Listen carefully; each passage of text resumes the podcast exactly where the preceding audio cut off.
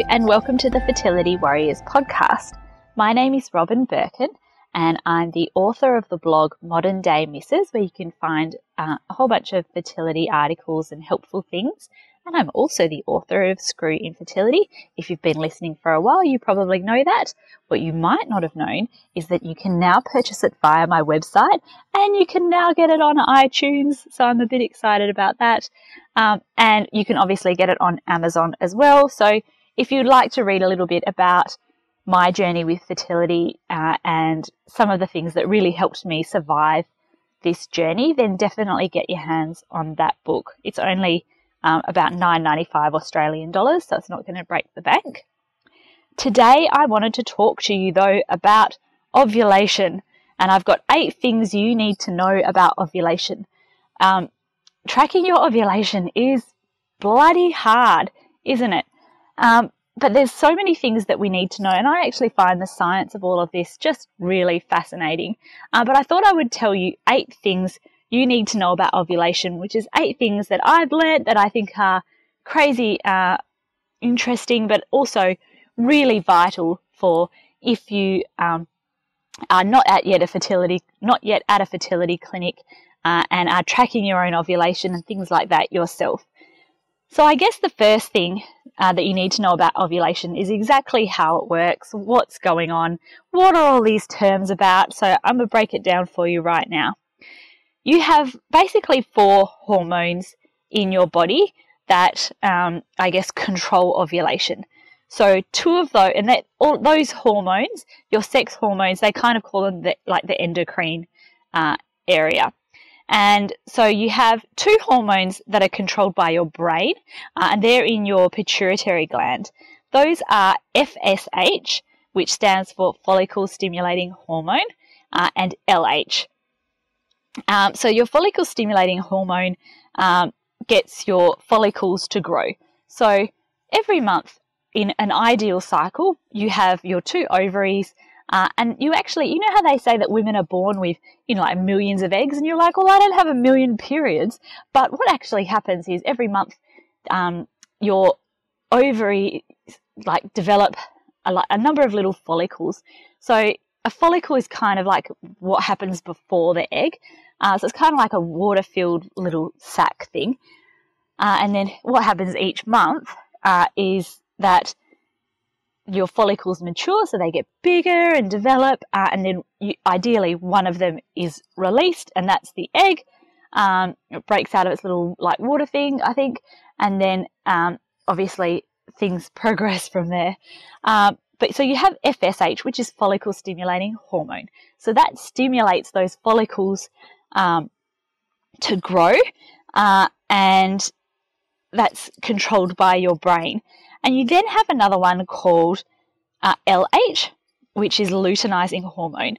And what happens is just before you ovulate, you have a surge in both FSH and LH. And basically your cycle is broken up into 2 sections. The first half of your cycle before ovulation is called the follicular phase. The second half of your cycle is called the luteal phase.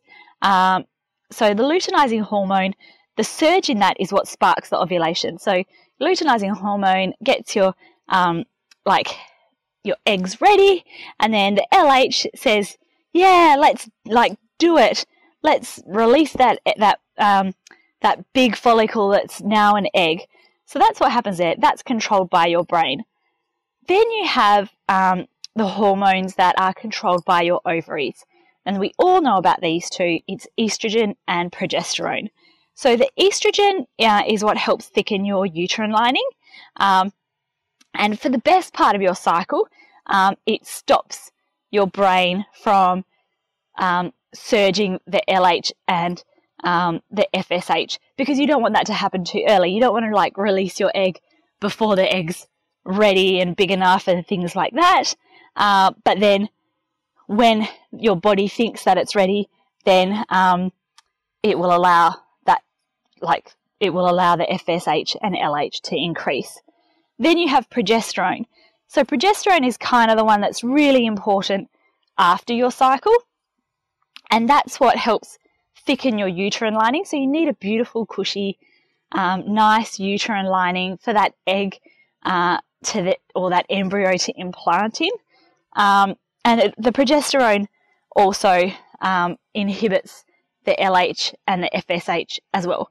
But basically what you need to know is that the follicles and all that kind of stuff is the FSH and LH, and that's what causes the ovulation. The estrogen makes sure, that everything's ready for ovulation, and the progesterone is what's really essential for pregnancy. So basically you can imagine that at the beginning of your cycle, everything is kind of like at a zero level, like a baseline level, right? So you have your period and you go from there, and then your estrogen levels start to slowly increase. But then just before you ovulate, your LH and FSH have a big surge and then start going down, and your estrogen will start gradually going down as well. And then at that time, which is after you ovulate, your progesterone starts to increase. If you're pregnant, your progesterone will keep increasing. If you're not, it will go down. So that's kind of like what happens in a cycle of your period. And that's number one. So I think a little bit of an understanding of exactly what's going on inside your body is a really good start for things you need to know about your ovulation. The next thing that I wanted to let you know, and we have so many women in our Fertility Warriors Facebook group with PCOS, which is polycystic ovarian syndrome. And sometimes people are like, how do I know? I don't know if I ovulated or not. Did I ovulate? Didn't I? The next thing that I wanted to let you know is if you had a period, then you pretty much definitely ovulated. From what I know is that if you've had a period, then you've definitely ovulated. Sometimes women with PCOS, which means that you've got like all these little cysts in your ovaries that are like causing havoc inside. But when you have PCOS, it's almost like your body is trying to ovulate. So it might have several almost like attempts at ovulating. And then if you've got a period, it means essentially though that the last time that it tried to ovulate was the successful time that you actually did ovulate. So that was the next thing that I just wanted to let you know. If you get a period, you can safely say that you did ovulate at some point that month. Sometimes some people's ovulation window is really short. Some people's ovulation window is quite long. The next thing that I wanted to let you know though is that your both phases of your period, so remember I said before you ovulate is the follicular phase and after you ovulate is the luteal phase. Each of those periods should be 11 days long at least. So, you know, they say a 28-day cycle, so that would mean 14 days each side. But really, each of those should be about 14 days. And there should really be, a minimum of 11 days, especially for your luteal phase. Because it's really important if you just think about all of these things that are happening. You know, before you ovulate, you've got the follicles, they're trying to grow, they're trying to mature and things like that. If things happen too soon, they're not ready. And then if you then, you know, like if your body kind of calls it quits too early, then how do you know that the eggs had time to properly implant? And it takes, like, it sounds like, you know, the egg is released, then they, you know, gets together with the sperm and plops into the uterus. It really actually takes a couple of days, like this travels over here, then this happens, and then it floats around and, you know, turns into a blastocyst when it's multiplied enough cells.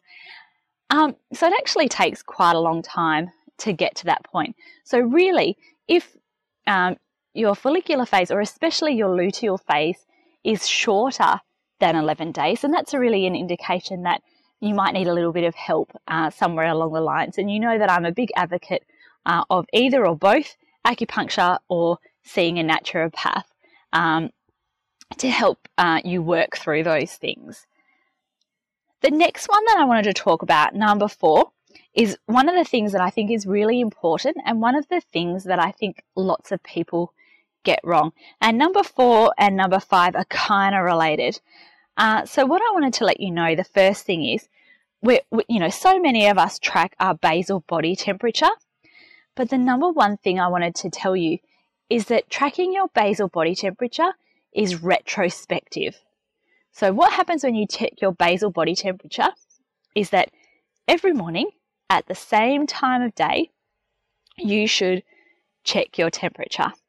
Now, basal means, I think, like, means resting. So it should be your resting temperature.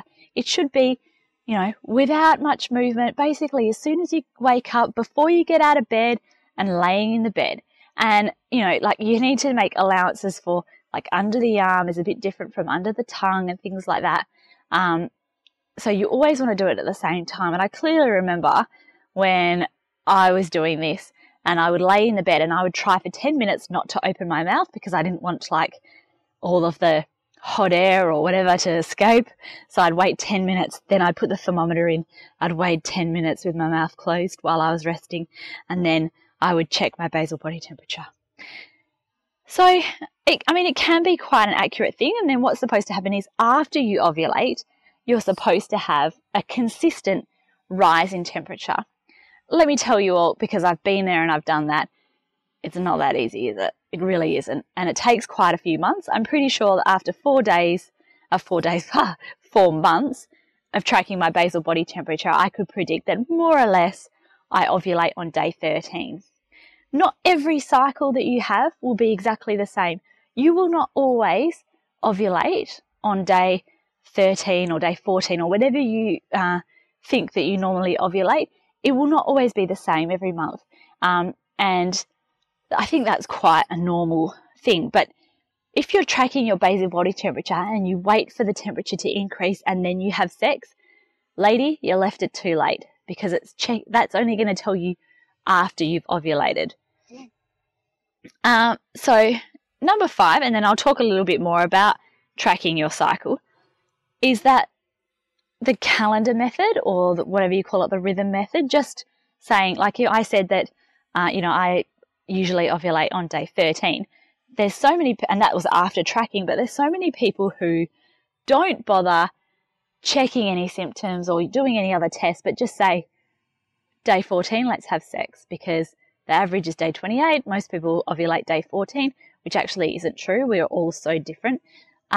And they just have sex on day 14. So that's kind of setting yourself up for failure.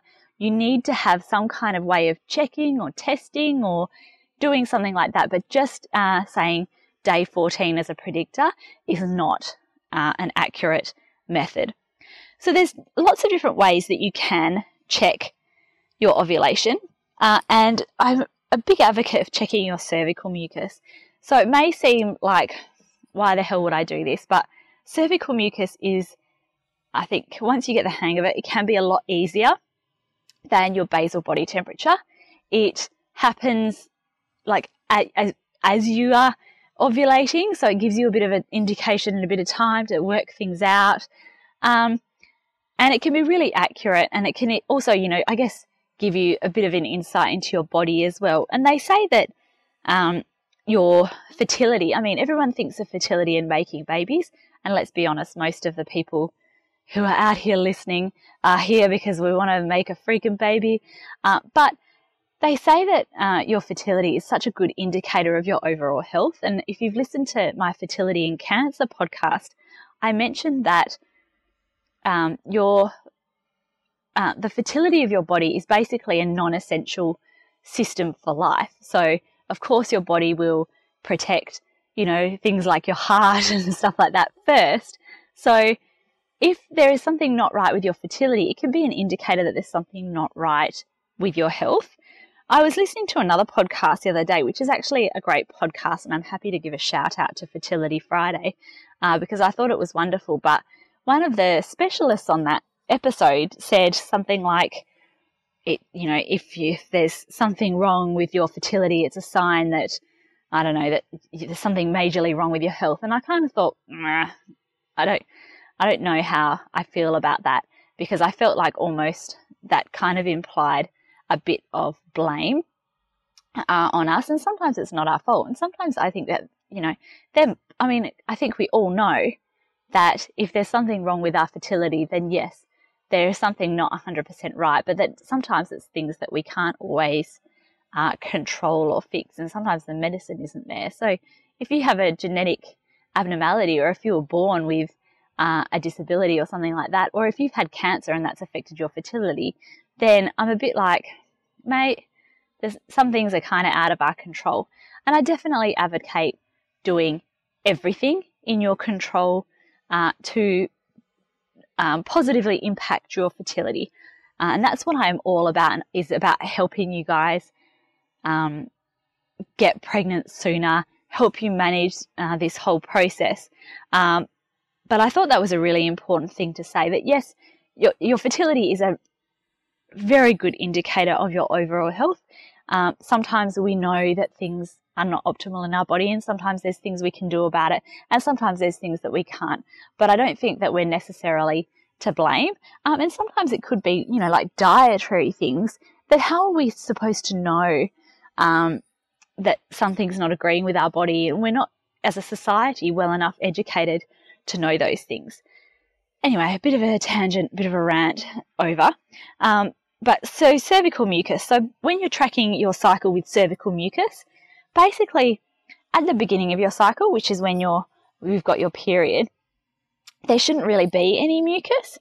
And then what happens is after that time, you should have like 5 days or so when it starts getting like really wet and sticky, and they talk about raw egg whites, that it's kind of that slippery kind of gooey stuff, and that's kind of a signal that, hey, your body's getting ready to ovulate.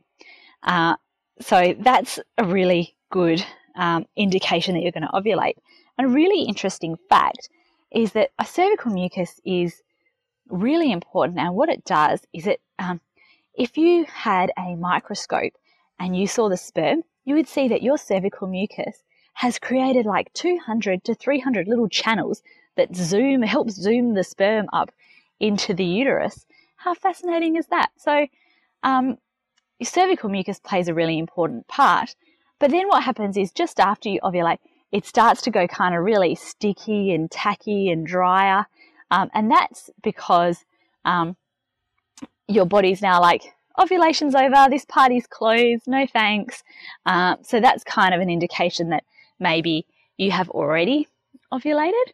And then it starts to dry up again. And actually, when it dries up, that's kind of because you've got this mucus plug like higher up in your cervix, almost like blocking it, and being like a bit like, okay, shop's closed for now. But the cervical mucus helps, or when it's in that fertile phase, can help the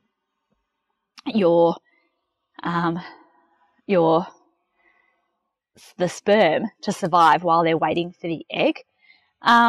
So that's tracking with your cervical mucus. And obviously, I think it's really important to check, you know, your basal body temperature and your cervical mucus, and maybe like breast tenderness and moods and things like that as well. So if you go onto my website, I've actually got a free little template that you can use to track your temperature and to track your cervical mucus.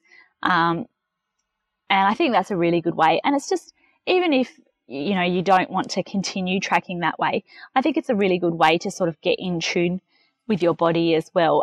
And even after this fertility journey, it can just give you a good indication of, you know, what's going on with your cycle and things like that. So there's a few other ways that you can check, because if it's all too much, and at a certain point for me, it was a bit like, okay, I'm done with laying in bed for this long every day. There's a few things that you can do, and because sometimes when we look at those charts as well, they bloody look all over the place. So you can still do your basal body temperature, but with a monitor. So I've actually been able to get a discount code for some monitors. So I'll put those in the show notes to this podcast. If you go to moderndaymisses.com, and Mrs. is M-I-S-S-U-S, like wife, and check the podcast notes for this podcast, then I'll include the discount code and the links to that. But you can get these little monitors. There's like a Lady Comp one and a Daisy one. And so essentially it's like a thermometer, but you also put in like what days you're menstruating. And then what it does is it has kind of colors to show Yep, fertile phase, not fertile phase, or I think green means I'm still trying to calculate. And it even has a little app that you can plug stuff into that you can get for Android or Apple as well. So there are some things that you can use rather than having to try and interpret your basal body temperature results yourself. You can buy things that kind of help explain it a bit better to you. Well, much better. They'll say fertile or not fertile, have sex or don't have sex. There's other ones that you can get, which there are ones that test your saliva, and that is based on the concept that the amount of salt in your body increases when you are about to ovulate. So what happens is you put the saliva on the thing and then you have a look at the saliva, and basically when it dries, the salt crystals on that have one of two shapes. So it either looks like a fern, which means you're ovulating, or it looks like just pebbles or something like that, which means that you're not. So that's one test, another different way to test. And then there's other ones that are hormonal tests. So that's the ones where you pee on a stick, and you can get cheap sticks to pee on from Amazon and from eBay if you want to do that. And what they typically will track is like the surge in luteinizing hormone and sometimes estrogen as well. And they can tell you, sort of where you're at with your ovulation from that perspective. You might want to try, like a range of different methods. That's really up to you, and just find something that works and gives you a better idea. But I do definitely advocate doing it manually a little bit first, and then if that gets too much, then definitely, start looking at those other methods of testing your ovulation. And if you're going, along the lines of my other points, is where I said that, like not every woman is on day 28. If you go to see your doctor or OBGYN or fertility specialist and they just kind of go, okay, yep, I'll test you on day 14 and day 21, that's bullshit, because how do you know that you're ovulating on those days? So what you really need to do, a good fertility clinic or doctor will test you at the beginning of the cycle to check that your figures are baseline. Then they will start testing you in all of the days leading up to ovulation. And they could start as early as like day 8 or day 9 to start testing that. And then they will test all of the different hormones, what's happening with the estrogen, what's happening with the LH, what's going on here. And then they will check, sort of when you're ovulating. And then they will, after you've ovulated, because what if you only ovulate like on day 18 or something, and they've just tested you on day 14 and day 21. So anyway, they need to keep testing and, and find out, you need to keep going back for tests until they've determined that you have ovulated, and then you go back later to check that your progesterone is doing what it should be doing at the right time. Because if they test that too early, it might look really low, but it might not look right. So anyway, that's what needs to happen there. So the next thing, you'll notice when I was talking just before that I said that your cervical mucus has all these channels and allows the sperm to just hang back for a while if it's waiting for the egg to be released. And that is because your sperm can last, or on average last, for 5 to 6 days. So your sperm, you can have sex before you ovulate. Your sperm will go there, your sperm will hang out, and your egg, once your egg is released, it only really lasts for 24 hours. And in actual fact, I think even less time than that is when it's actually available for fertilization.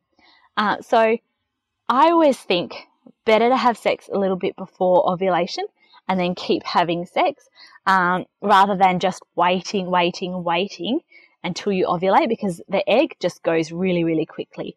So your egg lasts for 24 hours or if not less, and your sperm can last for 3 to 5 days, sometimes even more. The next thing that I think you need to know about ovulation is that there are so many different things that need to go right to enable a pregnancy. It actually fascinates me sometimes that there aren't more people who struggle to have children, because there are so many things that can impact our fertility and things like that. Gut health is one of them. So if you are eating some of the wrong foods, and typically one of the reasons why in the fertility diet they recommend cutting out gluten and dairy is because those foods often have an inflammatory effect on our gut. And why am I talking about the gut? Well, your gut is responsible for the health has about 80% of your immune system in it. Your gut is really responsible for so many things, and that's why they call it sort of the second brain. And if your gut is in a really inflammatory state, then that can send messages up to your brain. And we said, you know, in our anterior pituitary gland is where our FSH and LH are controlled. It just sends signals to be like, nah, sorry. And so it starts messing about with your hormones if you don't have good gut health. So you really need to be looking at doing the right thing in that respect. There are lots of women who have things like hypothalamic amenorrhea. If that is you, I can definitely recommend a program by the Holistic Nutritionist. And that's for a number of reasons. That could be from excess exercise, from not weighing enough, from all sorts of things. You could have polycystic ovarian syndrome, and the exact cause of that is actually unknown, but there does seem to be a big link between PCOS and women who have trouble with insulin. So that's where, you know, like a lot of these things I'm talking about, diet can play a big part. And likewise, stress. And you can tell me to go screw myself because of talking about stress. And we all hate people who are like, oh, well, maybe if you went on a holiday, you'd fall pregnant. Maybe if you stopped trying and stopped stressing about it all, then you'd fall pregnant. And those people can go jam it up their ass. However, because, my philosophy is that infertility causes stress. Stress doesn't cause infertility, but once you are infertile and there is that stress in your body, then I do think that you can most definitely improve your outcomes by managing your stress, and stress can affect our hormones and things like that. So I do think that stress plays a part. I don't think that if you took a holiday, then all your problems would be solved, I'm afraid. But there are so many things that can go wrong in our cycles and do go wrong. Autoimmune conditions that I've got, I don't know what's going on with me, but something's not right in my immune system. All sorts of things can happen. And all sorts of things need to go right in a cycle. So if you think about all of the things that need to happen, so your husband needs to develop the sperm, and the sperm are the smallest basically cell in the body. So if you think of the DNA having to be packed and packed and packed and packed into that tiny little thing, there are so many things that can go wrong with that. Then you need to have enough. They need to be formed correctly. The DNA needs to be packed in correctly. They need to swim, and they need to swim in the right direction, and they need to not swim too slowly. Then you need to be developing enough follicles. Then you need to have one that matures really nicely. Then it needs to be released, and it needs to travel nicely. Like in your fallopian tubes, you've got all these kind of like villi, so little, I think of them like anemone in the ocean that kind of help that egg travel along. So you want to have, you know, everything helping it travel along. You want your cervical mucus to help zip that sperm into the uterus. And then, you know, you want them to be able to get together. You want them to be able to grow. Then you want them to be able to implant and then stay there. There's so many things that need to happen right, that definitely there's so many reasons why things can go wrong. So the reason why I'm saying that is because there's not always a one fix answer. IVF cuts out a lot of the process. So that's, you know, one of the reasons why so many of us go into IVF, but it doesn't really solve any problems. It's just sort of a treatment, which I find that's why I'm such a big advocate of acupuncture and naturopathy, is because often what they do is try to treat the cause, which if there's something not right in your body, then, you know, definitely they can, and they help correct that, then there's definitely room for you to feel a lot better in terms of your overall general health and long-term health. But there's not always like a one-fix-all answer, and you don't know, you can't always tell exactly what the cause is, and that's one of the reasons why they do, or they should do, so much testing. But on that note, and this is my final point, which is number 8, is about Clomid, and it's kind of along the same idea that a lot of doctors and specialists just go, you say, I'm having fertility problems, they go, have some Clomid. And I'm a bit like, no, let's do some testing, let's find out what's wrong, because Clomid doesn't help everyone. So what Clomid actually does is, remember I talked about your estrogen is developed in your ovaries, and your estrogen is what inhibits the FSH and the LH in your cycle. Well, what Clomid does is it blocks the estrogen receptors in your brain. And so your brain then starts developing more LH and FSH in order to stimulate your follicles and get your follicles to be released, which is why so many people with Clomid have like multiple eggs and things like that, because there's not really that estrogen kind of controlling how many eggs and making sure and stuff like that. But there's so many, as I said just before, there's so many sort of areas where things can go wrong that Clomid is not going to help everyone. So there's some people who don't ovulate. Again, they're not treating the cause of that, they're treating the symptoms of that. But Clomid can help women who aren't ovulating, or it can help regulate the cycle of women who aren't ovulating.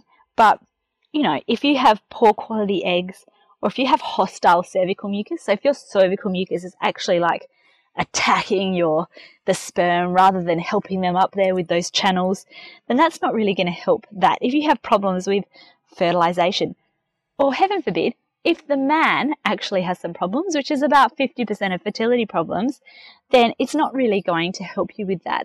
And even women with PCOS, which there are many women with PCOS who don't ovulate, about 30% of women with PCOS are resistant to Clomid, particularly women with a high BMI, which is a body mass index of over 25, are particularly, more often, resistant to Clomid. So if your doctor just willy-nilly prescribes Clomid, then I would definitely recommend going back and asking for tests, or going to see somebody else and asking for tests, or going to see a profession that is interested in getting to the bottom of the why and then helping you fix the why, because I don't think Clomid is always like a one-stop shop of answers. I know it's cheaper than doing IVF and things like that, and I know that we're all broke-ass mofos when we're doing IVF cycles and things like that, but if you just kept doing Clomid after Clomid after Clomid cycle and things like that, time is ticking. So you really, I'm really a big advocate of sometimes investing in a little bit here and there to help improve your chances so that you can get pregnant quicker. You don't have to go through months and months of heartache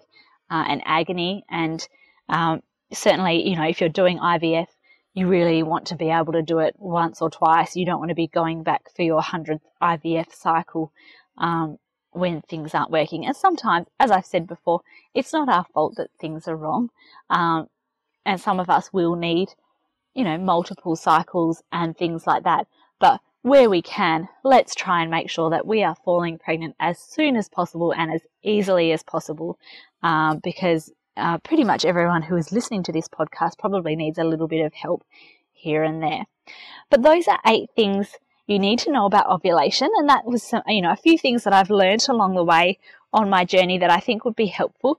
please let me know if you could leave a review on iTunes. I'd be ever so grateful. But also let me know in the group if you learnt anything on that session. I find all of this stuff really fascinating, so I hope that you have too.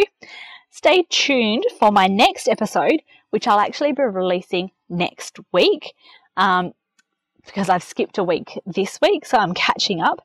And that is with a lady called Zara Haji. She is the yoga goddess, and she's going to talk to me a little bit about mind-body programs. And we all know, and I've said it before, that engaging in mind-body programs has been shown to have a positive result on the outcomes of IVF cycles.